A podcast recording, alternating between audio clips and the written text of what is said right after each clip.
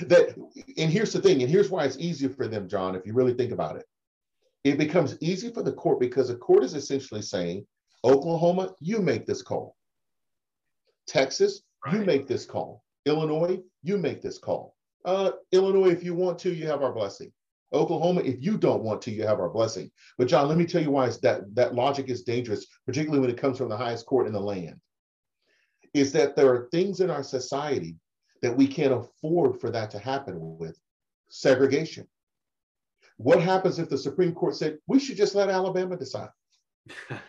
we should let Oklahoma decide if Black students attend their uh, yeah. uh, public schools with white students. That's the danger, I think, here is that sometimes they default to the 10th Amendment on tough issues, saying, just let the states decide. We have a 10th Amendment. But you know, they sort of ignore the fact, John, that we have a Ninth Amendment.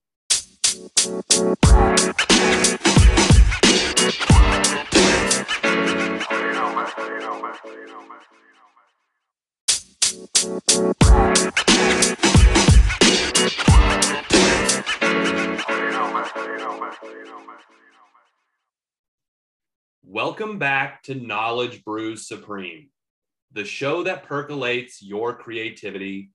And it is I, your host, Dr. John Chansey, back and better than ever.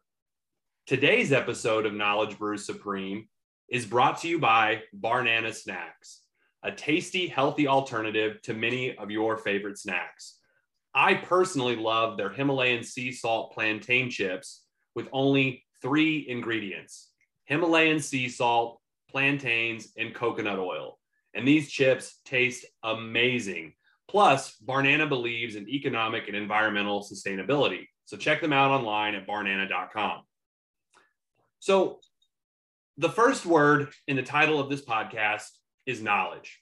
And recently, um, as many of you know, uh, a draft, a leaked draft of Supreme Court Justice Alito's uh, majority opinion ruling on Dobbs versus Jackson's Women Health Organization that leaked to the public. Uh, and if this draft were to hold up, it would mean a 6 3 conservative supermajority overturning the legal precedent for uh, legal abortion in the United States, overturning Roe v. Wade from 1973 and Planned Parenthood v. Casey in 1992.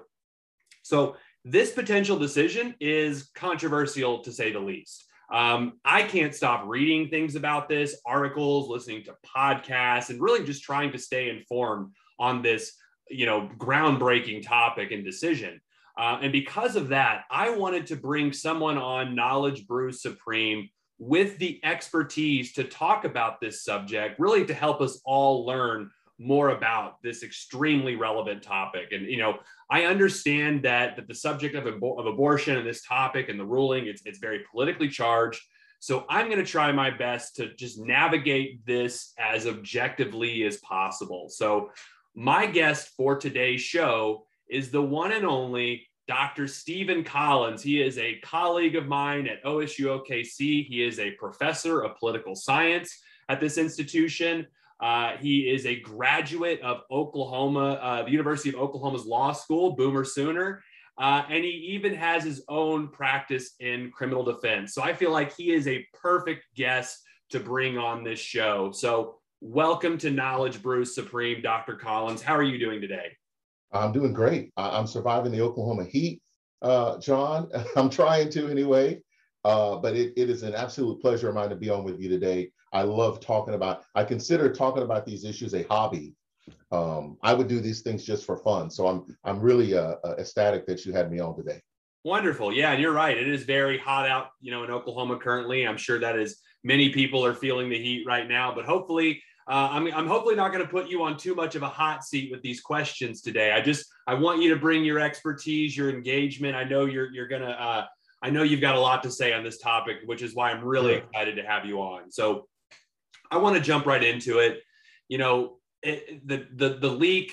You know, it came out. I believe it happened overnight, um, and and then people started to digest the information overnight, and you know the following day. So I'm curious, what were your sort of initial thoughts when you heard about the leaked Alito draft? Are you were you surprised by the draft? Were you surprised by the reaction to it? Um, I was I was a little bit surprised, um, considering the topic. Though it's such a highly charged topic, um, and as you know, in the last few years, uh, President Trump, the court has swung uh, conservative. I mean, uh, I don't think this will be the last of the six to three sort of decisions that we might get in the future. Um, abortion has long been on sort of this wish list of items, uh, particularly for hardcore conservatives and definitely for evangelicals. So um, I wasn't surprised by what I read from Alito. Um, leaks have happened. I mean, contrary to popular opinion, I mean, leaks even happened with the original Roe decision. Oh, so wow. it's, it's, not something that we haven't seen before. Um, but I do think a, a, ton of leaks could sort of undermine our institutions a bit. Um, and I think it could be bad for both sides, uh, to be honest. Um, but I kind of have my uh, thought and speculations about who might have done it.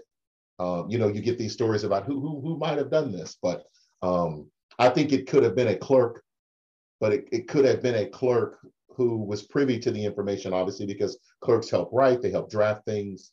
Um, and it could have been a clerk who was sort of on the liberal side, who sort of wanted, who sort of was upset about, sure, upset about it, and, and said, okay, well, to hell with it, you know. So, but that's just speculation that I have there. Obviously, it's sort of hard to prove um, who did it. And obviously, you know, the Chief Justice opened launched an investigation. Sure, it'll be interesting to see what uh, comes of his investigation on who the leaker is.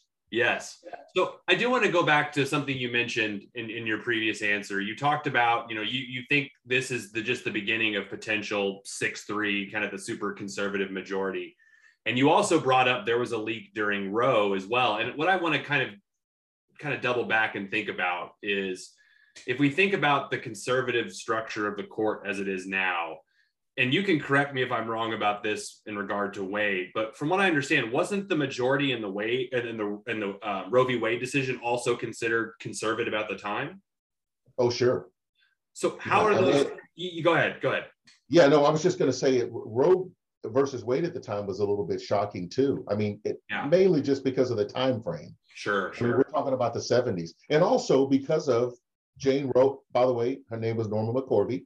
Um, it was very interesting because at the time, you know, she sought an abortion and her friends, she even acknowledged that her friends encouraged her to say that she was raped. Wow. Um, and to sort of skirt the law because at that time there was a provision for that. And um, obviously that would have been a felony. You you can't falsify police reports. She said some people tried to get her to falsify that um, to get that legally in Texas. And she thought, and another side story is she never had an abortion. Oh wow. So she was a plaintiff in Roe, but she never got an abortion. You know, she never had a an abortion because obviously time is of the essence with court cases and you know with pregnancy. I mean, it might take you years to get a case to the Supreme Court. Yes. Um, and eventually, through the years, she flipped her stance, and oh, she wow. started doing she started to do promotional um, and advertisements for pro-life organizations. Interesting. Um, she ran an ad with the Catholic Church. Uh, yeah, and I thought that was pretty interesting that before she died, she um, and by the way, anyone out there listening, if they if they want a good bit of watch or materials, they need to check out the documentary that was done on her later in her life because she got extremely sick.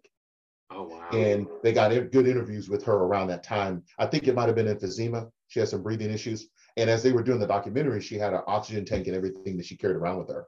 And that was very, very, very informative. And I'll try to find the name for you now for those who might be interested in it. Sure, definitely.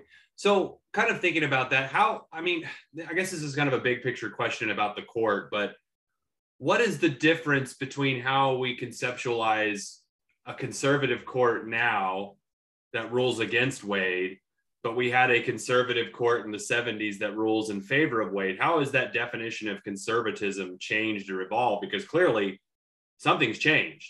Yeah, it's changed. It's changed a bunch. I mean, a bunch. The division in the country, obviously, as we know, is very palpable. Sure. Um, and it's not the court is not the only thing that we see this that this has happened to. Yes. When I talk to my students about Congress, for instance, Congress is is breaking away from the quote unquote middle. Um, yeah. John, there there there there are hardly any moderates anymore. those right. individuals that would say, hey, you know, I'm kind of in the middle on this. And I think our solutions sort of lie in the middle or our salute our compromise lies in the middle.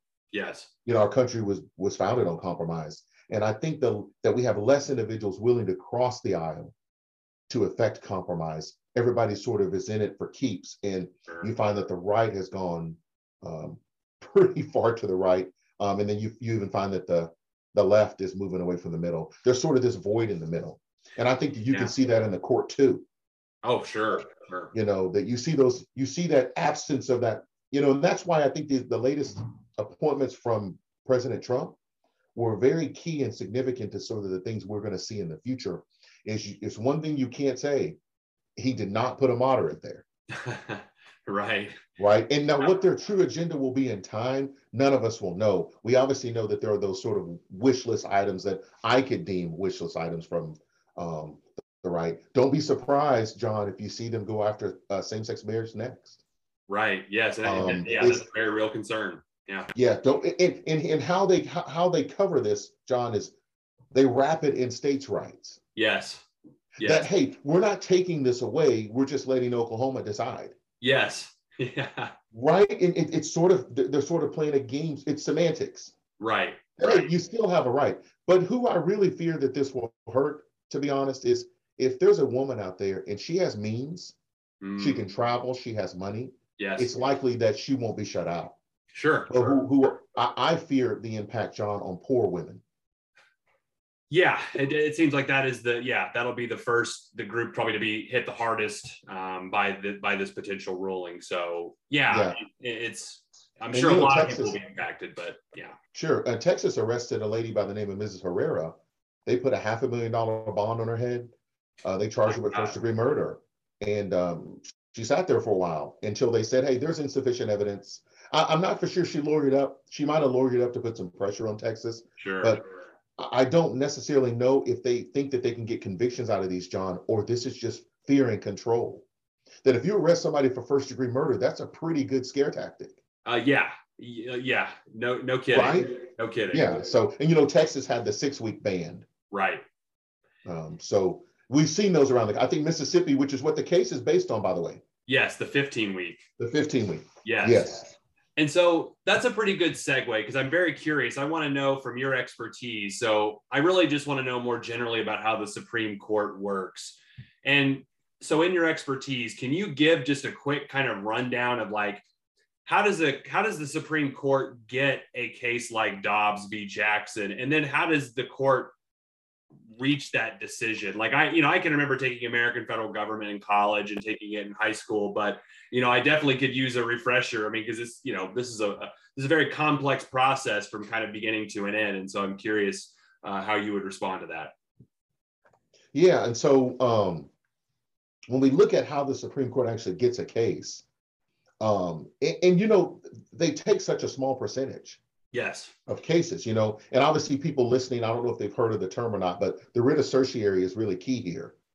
And the Supreme Court doesn't have to accept the case, but John, they don't even have to give you a reason Oh wow. why they don't why they don't issue a writ of certiorari. Uh, so um, in this case, obviously they wanted to issue a writ, and I think John, sometimes with issues, they're waiting on the case. Oh wow. Yes. I think there are times when they're waiting on they're waiting on that issue. Like I was telling you about marriage maybe being down the pike. Don't be surprised if having those conservative justices there are sort of a license for an individual to challenge a law.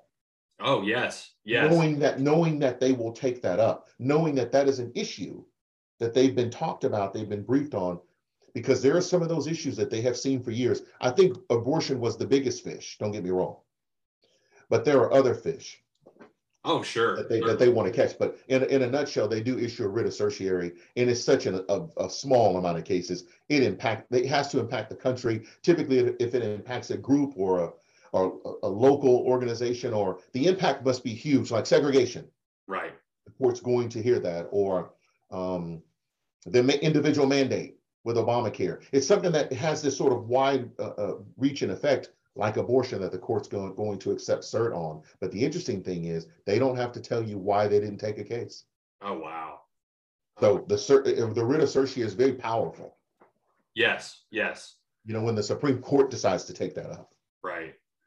So you you kind of started to address my next question, but I definitely want to explore it further. So it, the way things are going, it appears that Roe v. Wade, Casey will also be overturned. So I guess what does this mean for anyone in the United States who is attempting to receive an abortion?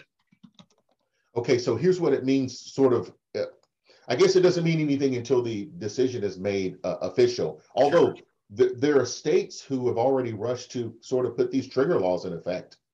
John, yes. you know, these trigger laws that, hey, if this is overturned, this law will take effect. Is Oklahoma one of those? Yeah, you know, Oklahoma has it where it's just sort of at conception now. Right. Oklahoma looked at Texas's six week, John, and they basically said, hold my beer. yeah, you know? I'm laughing uh, not because it's funny, but it's it's just it's sure. very it's very bleak. Oh my god! Right, and, and, and, no shocker in Oklahoma. Obviously, Oklahoma is one of the reddest states. Yes, in, in the nation, and so no shocker there that um, Oklahoma is sort of ready to sort of pounce on that decision. And I think what's more interesting, John, is uh, it used to be viability. Right. The Supreme Court protected viability. And that was seen as somewhere, I think, between 24 and 26 weeks. Yeah, I think you're right. Yeah. Yeah. Now, what we see with individuals, the states like Oklahoma playing with sort of this on conception, what else does that put at issue now, John? Does this is that the morning after pill now? Sure, that's what I mean. I think that could easily fall under that. Does that bring that into focus? Obviously, I, I haven't seen a great rush to sort of um, uh, make those things uh, unavailable to people. But you sort of wonder what this does, and and what you've seen a rush now. I don't know if you've heard about this. There's been a rush on on contraceptives. Yes. And uh, I forgot what group it was, and pardon me, I forgot the name, but they they did sort of research after Trump was elected too, and they said there was also a rush after he got elected there was sort of a run on contraceptives and that these women that are scared. I read an interview this morning with a woman who said she's scared about the choices she won't be able to make for herself. Um, and so she said that's the reason she was considered, I believe in her case, an IUD. Wow. So you, I think you'll see sort of women make sort of these decisions on, hey, what are some things I have to do now for the fear that I won't be able to make this choice in a year? Yes. Much you know, more long-term so, planning, having to think much more. Yeah. Yeah. Yeah. Yeah. Yeah. Yeah, and I also too, John, I want to say the Department of Homeland Security. Um, don't know if you heard about this. They're bracing, according to them, they're sort of bracing for any sort of violence that might ensue. Oh wow! Based on this, so their their their antenna are up for when anything that might come. From which side? Both or either? Yeah, and I think I think I think from both. Wow. Sides. I mean, I, and I do think it's interesting, John, that we we talk about an, a, an issue that involves life, and the main argument is life and people are willing to take a life over it. Oh, sure, sure. You know, a person is willing to blow up a clinic and all staff inside of it and say they're pro-life. Yeah, I don't know how that adds how up, that, but right. How does that add up in their head? Which sure. which which sort of lets you know that sometimes there there are feelings involved in this and not facts or logic. Yes. And that's when it gets dangerous is when your, your feelings are involved in it. Yes this issue is so contentious. People uh, have a lot of a lot of strong feelings about this. Strong, strong feelings. Yeah. So thinking about the draft itself, you know, I've read it, uh, and the gist of this of Justice Alito's leaked draft is that Roe v. Wade and abortion, you know, these are these are not grounded in historical or cultural precedent in the United States. Um, but I'm curious, you know, what are some other ways the Supreme Court justice or the court itself might go about deciding the constitutionality of a ruling? Like there's there has to be other lenses to kind of view these problems than just history or cultural precedent, correct? Yeah, I, I, here's what I feel like the court always likes to default to, especially on tricky issues. They just make it about the 10th Amendment. they, they, they make it about states' rights that and here's the thing and here's why it's easier for them john if you really think about it. It becomes easy for the court because the court is essentially saying oklahoma you make this call. Texas right. you make this call. Illinois you make this call. Uh, illinois if you want to you have our blessing. Oklahoma if you don't want to you have our blessing. But john let me tell you why that that logic is dangerous particularly when it comes from the highest court in the land is that there are things in our society that we can't afford for that to happen with segregation. What happens if the Supreme Court said we should just let Alabama decide? we should let Oklahoma decide if Black students attend their uh, public schools with white students. That's the danger, I think, here is that sometimes they default to the 10th Amendment on tough issues, saying, just let the states decide. We have a 10th Amendment. But you know, they sort of ignore the fact, John, that we have a Ninth Amendment. Because if you notice, you said you had read the opinion, and when you read over it, I can't help but uh, remember Alito's references to this is not in the Constitution. Yes, right, right, right. But John, there's a lot that's not in the Constitution that we enjoy. Yes. Right? There, it, privacy is not mentioned in the Constitution. Nope. But no one would argue that privacy is not something that you and I should enjoy. Exactly. Right. And so I thought that was interesting that Alito sort of he he he fell back on sort of that age old. Well, it's not even mentioned anyway. Yeah, you're right. The Ninth Amendment specifically says because something's not mentioned, you can't use that to sort of disparage or keep those rights from people. right. So that, that scares right. It, it scares me when they default to, well, it's not listed. There's a whole bunch of things. I mean, as, as a black man, John, I have to I have to mention this. That there's uh, three amendments that I could cite right now that I needed sure. to be a first class citizen. Yeah. Things that they, you know, conveniently forgot, like me not being a slave. I need an amendment for that. Me having the right to vote. I need an amendment for that. Equal protection clause. I needed an amendment for that. So sometimes it, it gets me when justices sort of rely on, well, that's not mentioned. Yeah, yeah, and you're right. That's that's a very dangerous precedent, and even you know throughout the throughout the draft, you know, Alito goes out of his way to say, oh, no, no, no, this only applies to abortion, you know, because you're talking about the potential, you know, taking of lives. But I, I just don't, I don't know any way we can, we can trust that kind of logic. I just, I don't know. That to me seems like, I, I, that's very, very spurious. I just can't, uh, I can't, I can't buy that at all. John, I want to make a comment too, because I, sure. when I was thinking about being on, being on with you today, I always try to tell my students, let's try to find the root issue of yes. anything we talk about. And I think the root issue here, the more I think about it, John, is who individuals believe gives life.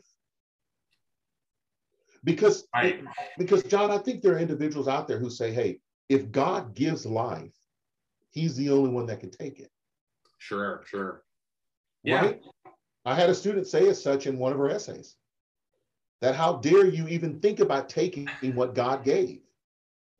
If you think that fundamentally, John, abortion to you then is an easy call, that you shouldn't take something that God blessed you with. It reminds me of the TV show. I don't know if you remember seeing it. It was a lady in Arkansas, a family in Arkansas, the Duggars. Oh, yeah, yeah, yeah. yeah. Remember that? She, yeah. It was 20, 21 kids, I think. Right. They asked her a question in an interview, and it always stuck with me. They said, How many more kids do you want to have? And she said, as many as God blesses us with. Wow. Yeah. And, and I thought that was big. You have a lot of people who are who are operating from that very that very perspective. And it yes. kind of sounds like some of our Supreme Court justices are also operating from that perspective. Um, but also, John, is that also anti-contraceptive? That is a that is a one of those slippery slope issues we don't you know we don't know i mean it, yeah. i think this is something that people have to be very concerned about though i mean sure. even though alito says hey we're not going to go after these other things like right. contraceptive use interracial marriage uh, you know same-sex marriage i mean yes. all these potential you know um, areas of states rights you know whatever that's supposed to mean uh, right. I mean, we can't forget what the trial judge said in the Loving case. You mentioned uh, interracial marriage. Yes he, the trial court judge mentioned that it was God's will that we not mix the races because there was a reason that, that God put black people in Africa. Oh my God. The, the trial judge mentioned this.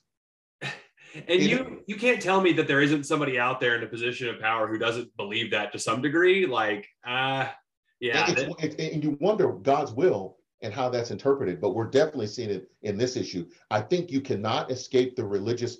At this point, I don't even think they're undertones. Sure. Um, this is a religious uh, issue. And like I said, evangelicals, I think, John, for some time have really wanted this uh, heard again. And now with the 6 3 court, I think we hang on for about 20 years, John, to see what happens. I mean, that's just kind of where I am on this. I, it's going to be interesting. Yeah, so this is this is not the beginning or not the end, excuse by any means. It may be no. the very beginning of the beginning. So not at all. Um, yeah, and I, I kind of want to jump into well, yeah, let's go into. I have a question. We kind of we kind of already addressed one of my questions, but I want to roll out into this next one related to some poll data. So, according to a poll, I, you know, you hear a lot of polls cited about Americans, you know, their positions about abortion. Um, it sounds like the majority of, of Americans are in favor of Roe and obviously don't want it to be overturned. But I, you know, I found a poll by Marquette University Law. 72% of Americans surveyed do not favor the overturning of Roe v. Wade. So pretty large majority there. This same poll also found that there is a growing distrust in America's highest court, the US Supreme Court.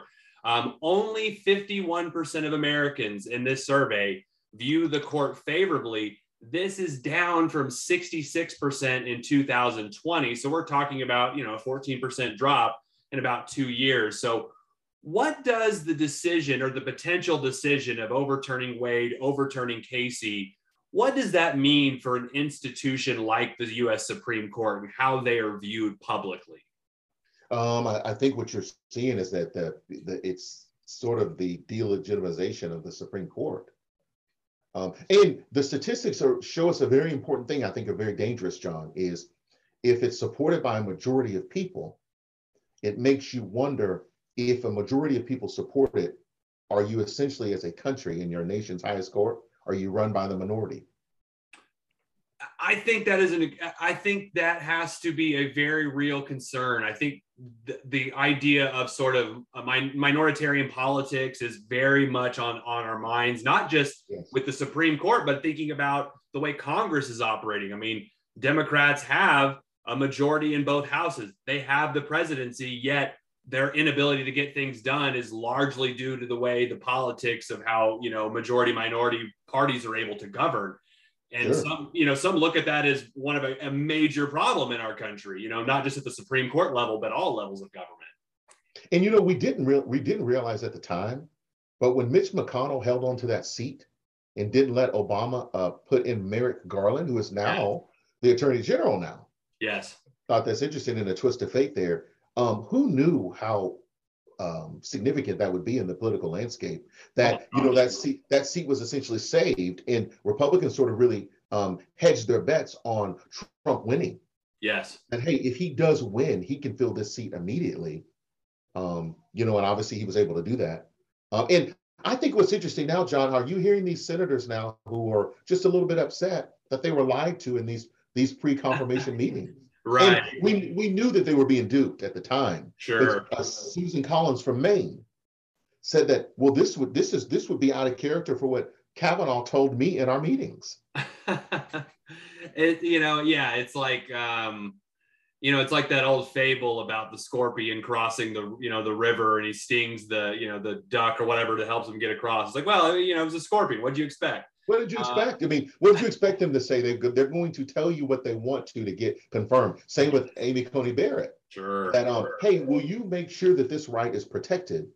Um, and a majority of citizens in Maine obviously want that. You cited off the statistic for the nation. Yeah. Um, and also, too, I've had students ask me, John, is it as simple as this?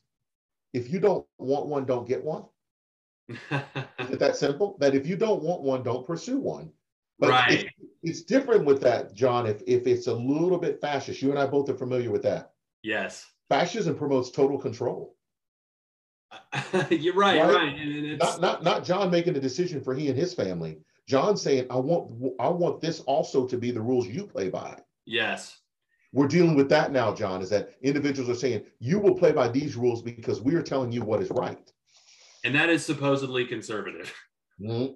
Yeah. And that's the that's one thing that scares me a bunch is what else can they tell me that I have to play by rules on that I don't believe? You know, Kim Davis was a court clerk in Kentucky after the Obergefell case, same-sex marriage in 2015. She didn't want to sign any of the licenses for same-sex couples. So, John, I ask you, I want to ask anybody listening to us on this podcast, does anybody doubt that if that was if that's an issue again where a court clerk challenges that, anybody doubt now what the ruling would be from the Supreme Court? Go right back to the States. We would be exactly where we were. Exactly. Going all the way from, you know, Hawaii to Oberfell. I mean, all the, you know, it would just be yeah. just yep, an exactly. absolute mess. Absolute right. And that's, and that's, and I think that's where we are now, which is the reason you have women now that are saying, wait a second, John, a medical procedure isn't political on its face because you'd have to think you have women who are registered Democrat, women yeah. who are registered Republican who would seek one. Sure. Oh, yes.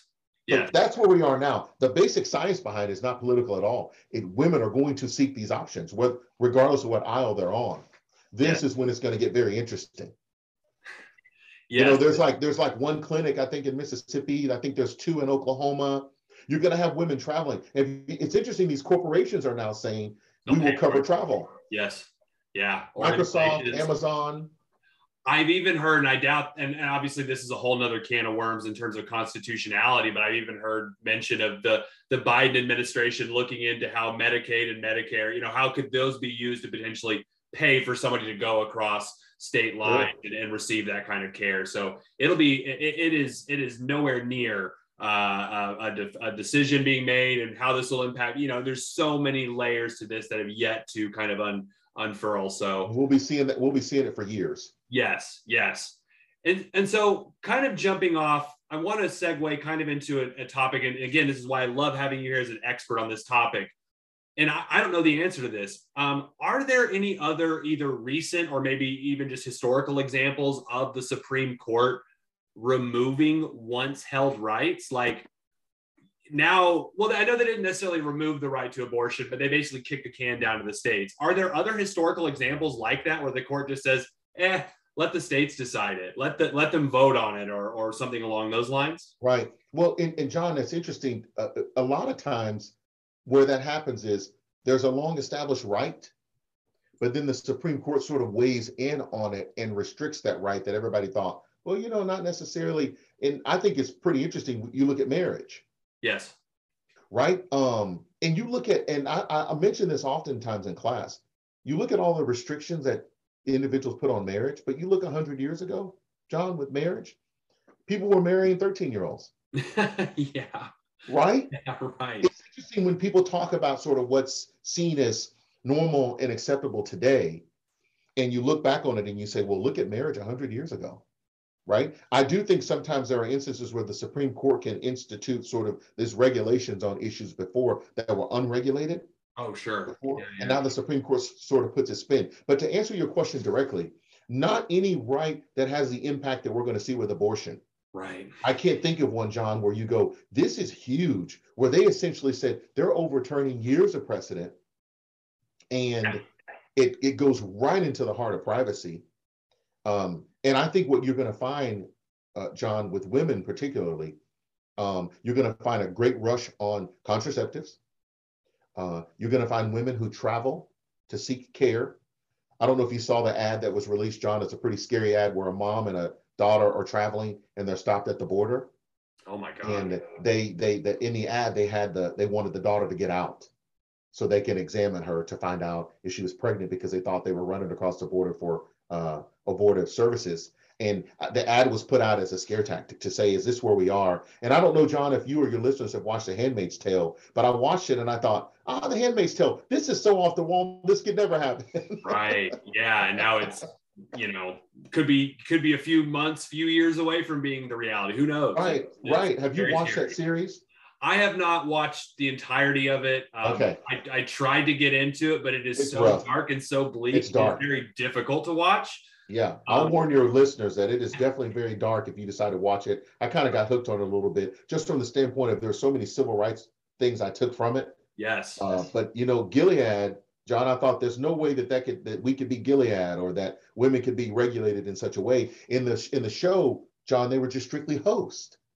wow. They exist as hosts. Yeah. And how can anyone not see what's going on now to go? I think some people view them as that. Literally. Yes. They're just host, Oh my gosh.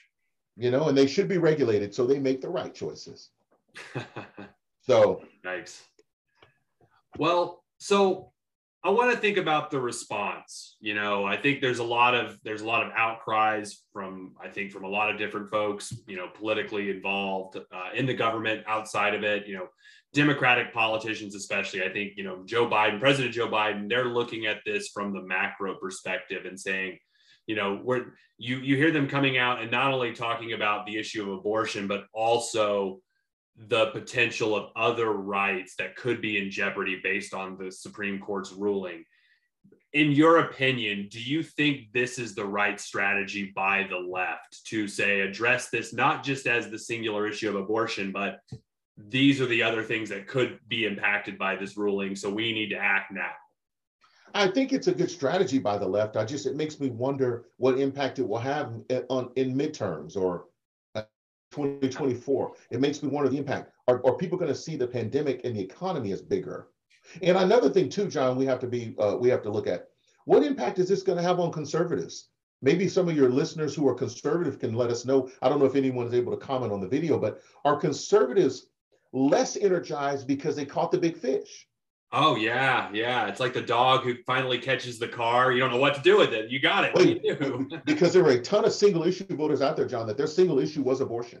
Yeah. What happens to them now? Hey, you caught your big fish. Are you as energized now when it's the economy or or taxes or healthcare or right? Is right. it and that'll be interesting for me is what does it do to energy from evangelicals? Will they pick another issue? You know will mm-hmm. they will they jump from okay we took this big fish out now let's go catch the next one? Or is it kind of like you, you know maybe it's a maybe we see a, a, some disengagement perhaps. I don't know. I would tend to bet that they will keep mobilizing and sure. keep finding ways to stay active but it is yes. going to be extremely interesting to see. I think it's uh, that president biden is an interesting position because of this. A the pandemic and the economy. Yeah. Because it's hard for me to believe uh, you know, John, that the midterms won't be about the economy to a certain extent because conservatives are going to pin gas prices. Yes. And inflation. They're going to say, hey, you know, that, you know, mothers couldn't get baby food. You know, they're going to make it sort of these scare taxes, which is interesting because uh, a vast uh, a number of Republicans voted against the the the uh, baby formula bill. So it becomes like, are we looking at individuals, John, who are pro-birth, or are they truly pro-life?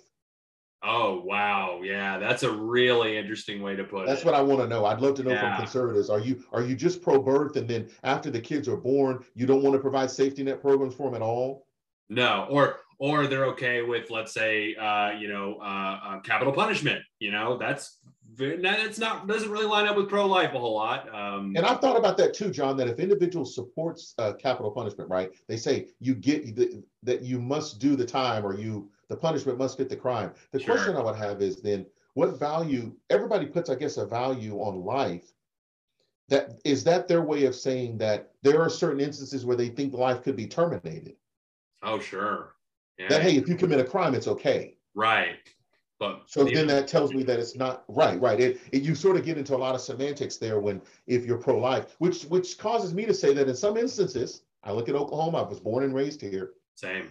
I'm going to call them pro-birth until they do things to enhance the lives of children in our state, bolstering yeah. the public school system, for instance. Yeah, be pro-life throughout the entirety of the lifespan, not just that.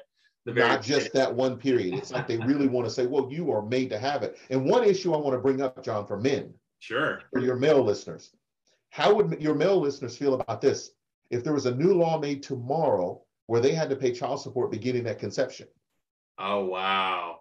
you i bet i bet you would have a lot of mobilized voters who would uh and, then, and then if, they, if they didn't want to john what would their argument be against it oh my gosh. Yeah they'd be like you know the choice and uh, life began. They would basically yes. flip the arguments around yes. in their own favor. So right. yeah, it's it's how genuine then are their uh you know those arguments then yeah these, and these are things that i would be curious about. I, I want i want the listeners to know that i'm a i'm a man who enjoys discussion. Sure. And uh, you know, are, are individuals able to comment on your your productions, John? Can they comment? Um, they can comment where they're posted, and okay. um, if you'd like to, I can I can post a question that'll be up on the show, and people can answer. Uh, I'd love to. I, I just I'm a person who loves to solicit, solicit opinions. I think sometimes we get caught up in this. Well, you know, I heard this guy today, and you know, this guy said that. I want individuals to know that this is what democracy is. Democracy is an experiment. Yes. Yes. That, that if we don't talk and we don't correspond, it's hard for me to, I can't get inside your mind unless you tell me what you're thinking. Exactly. Because I'm not inside your mind because I disagree with that stance. So in a lot of ways, John, it would be nice if individuals would say, hey, you know, I heard you on and this is sort of my take on it. Tell me, tell me your take on these things. And I think a back and forth is always healthy.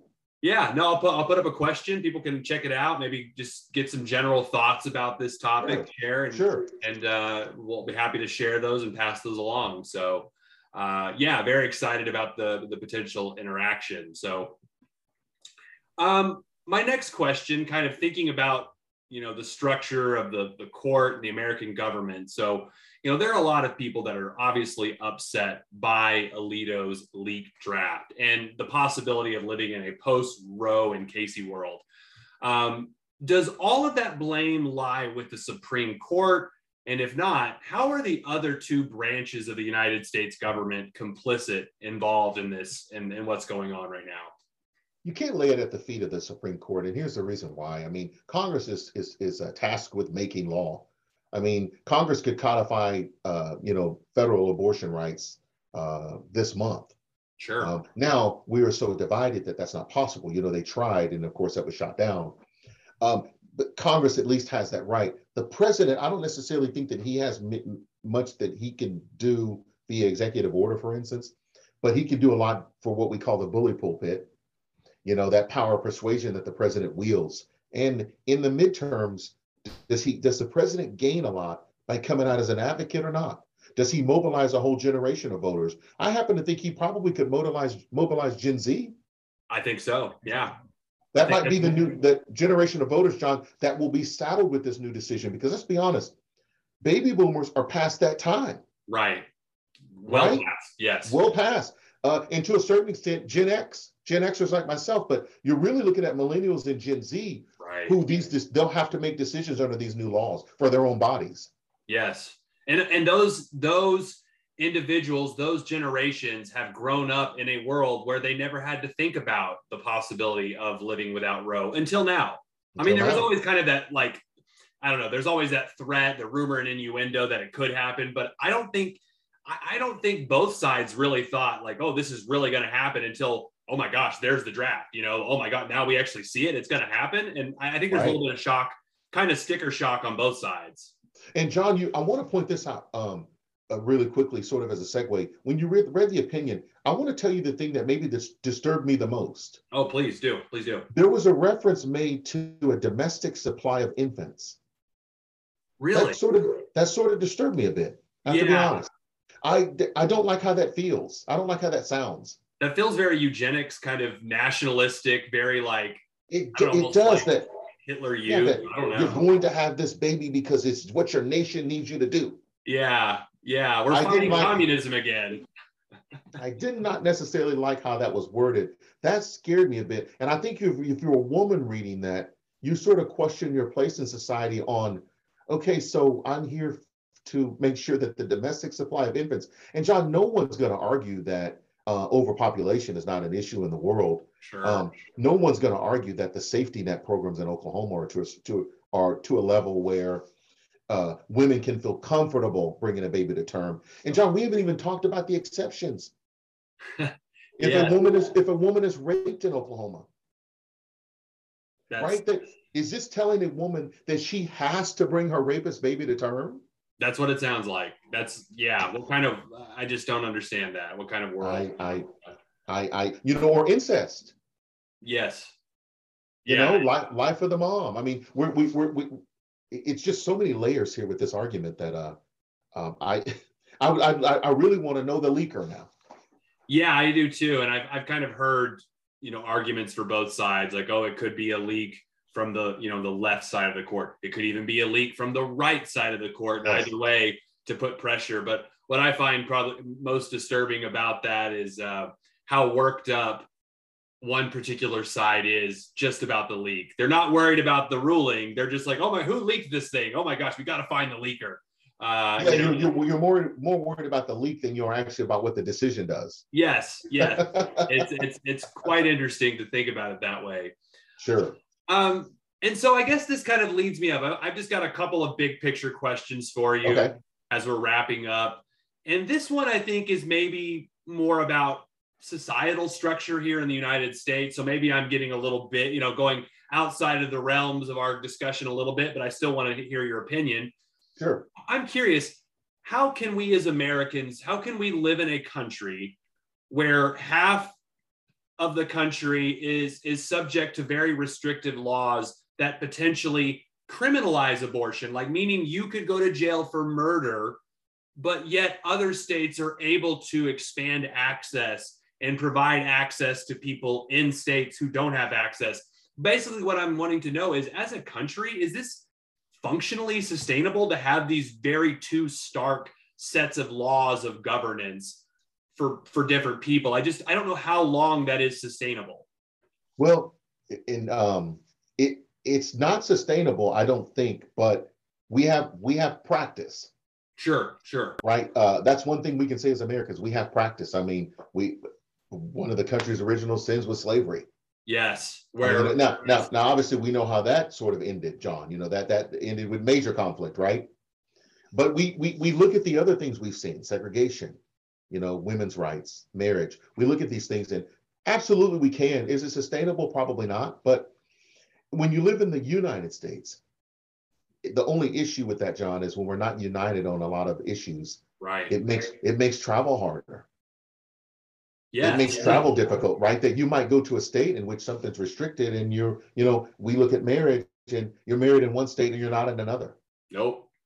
Right? How sustainable was that? Uh, I happen to think the Supreme Court in 2015 said this is like we have to do something about this. This is not truly the United States.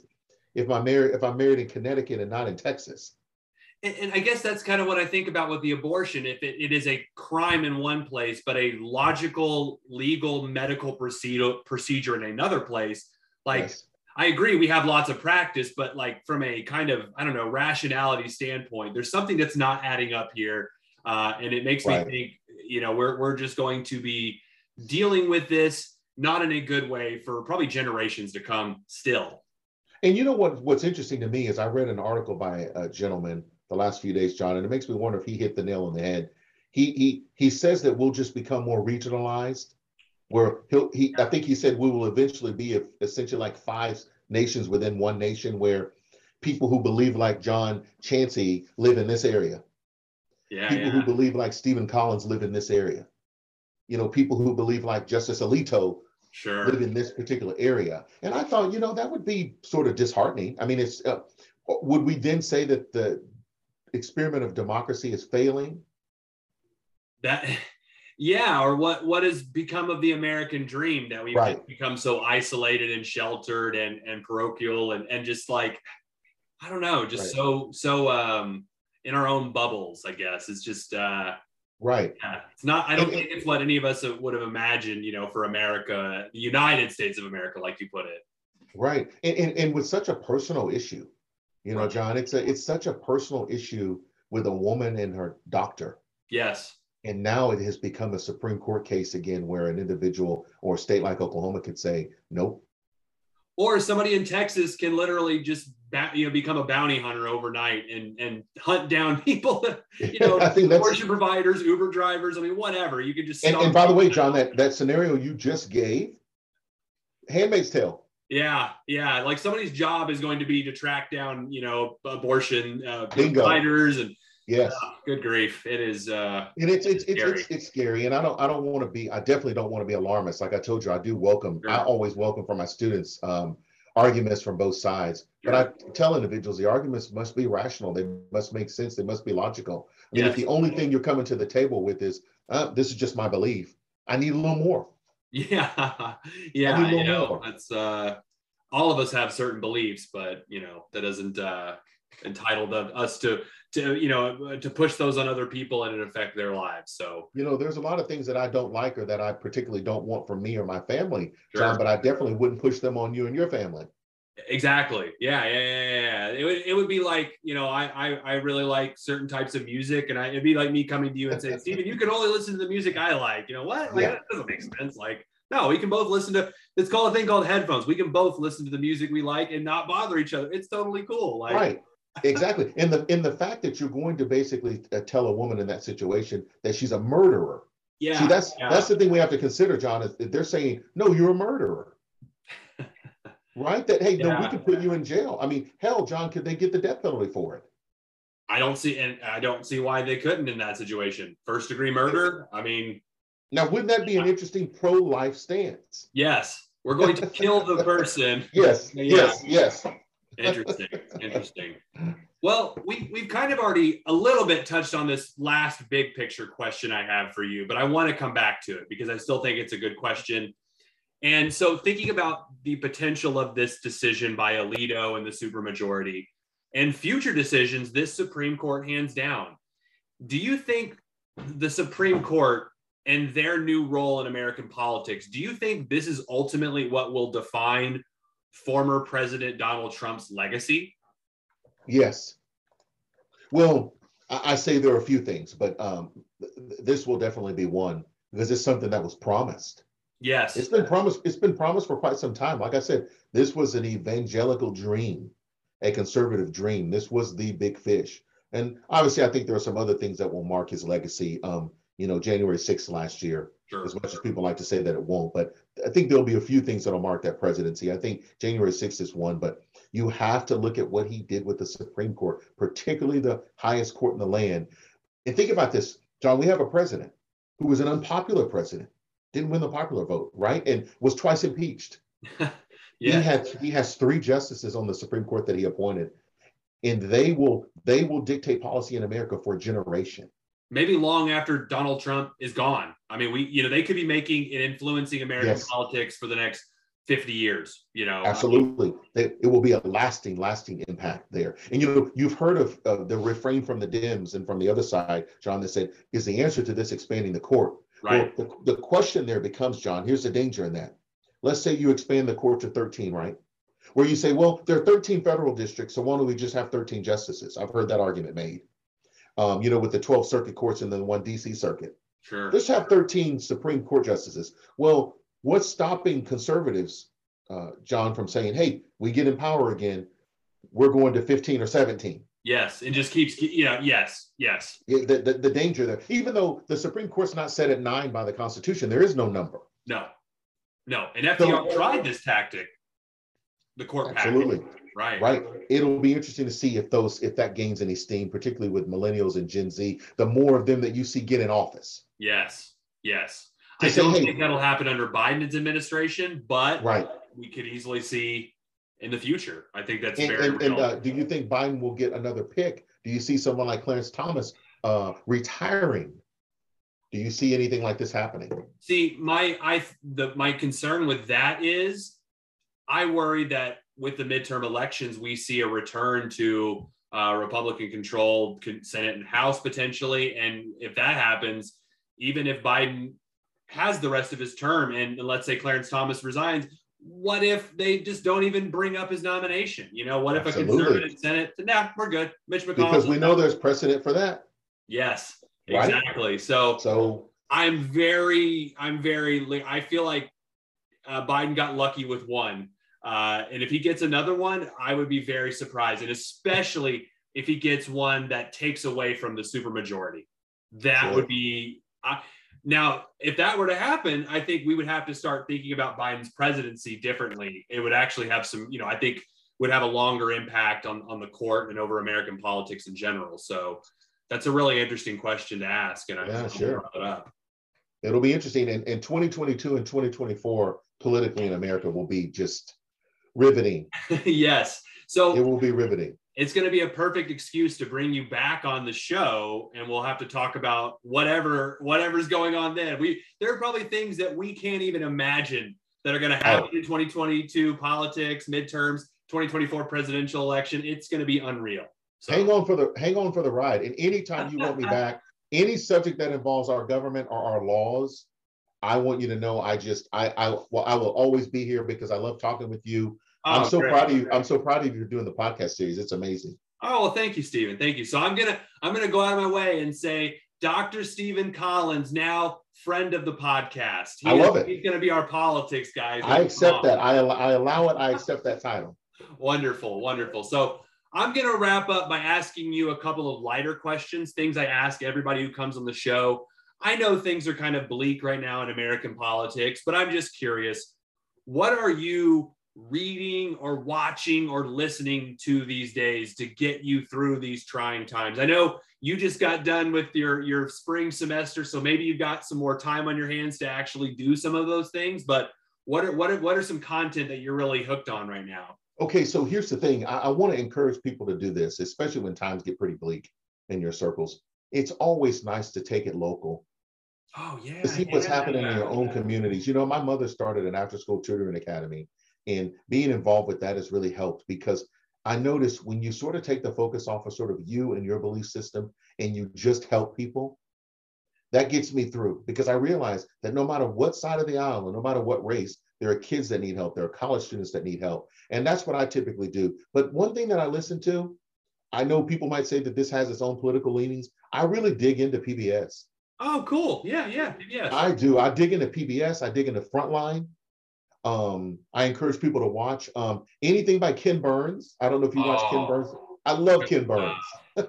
so you give me a good Ken Burns documentary, you give me anything on PBS, and I typically will walk away hopeful. Did you watch the Ben Franklin? Was that Ken Burns? Yeah, I believe so. Okay, I haven't got. It's on my DVR. I need to watch okay. it, but I'm anything Ken Burns.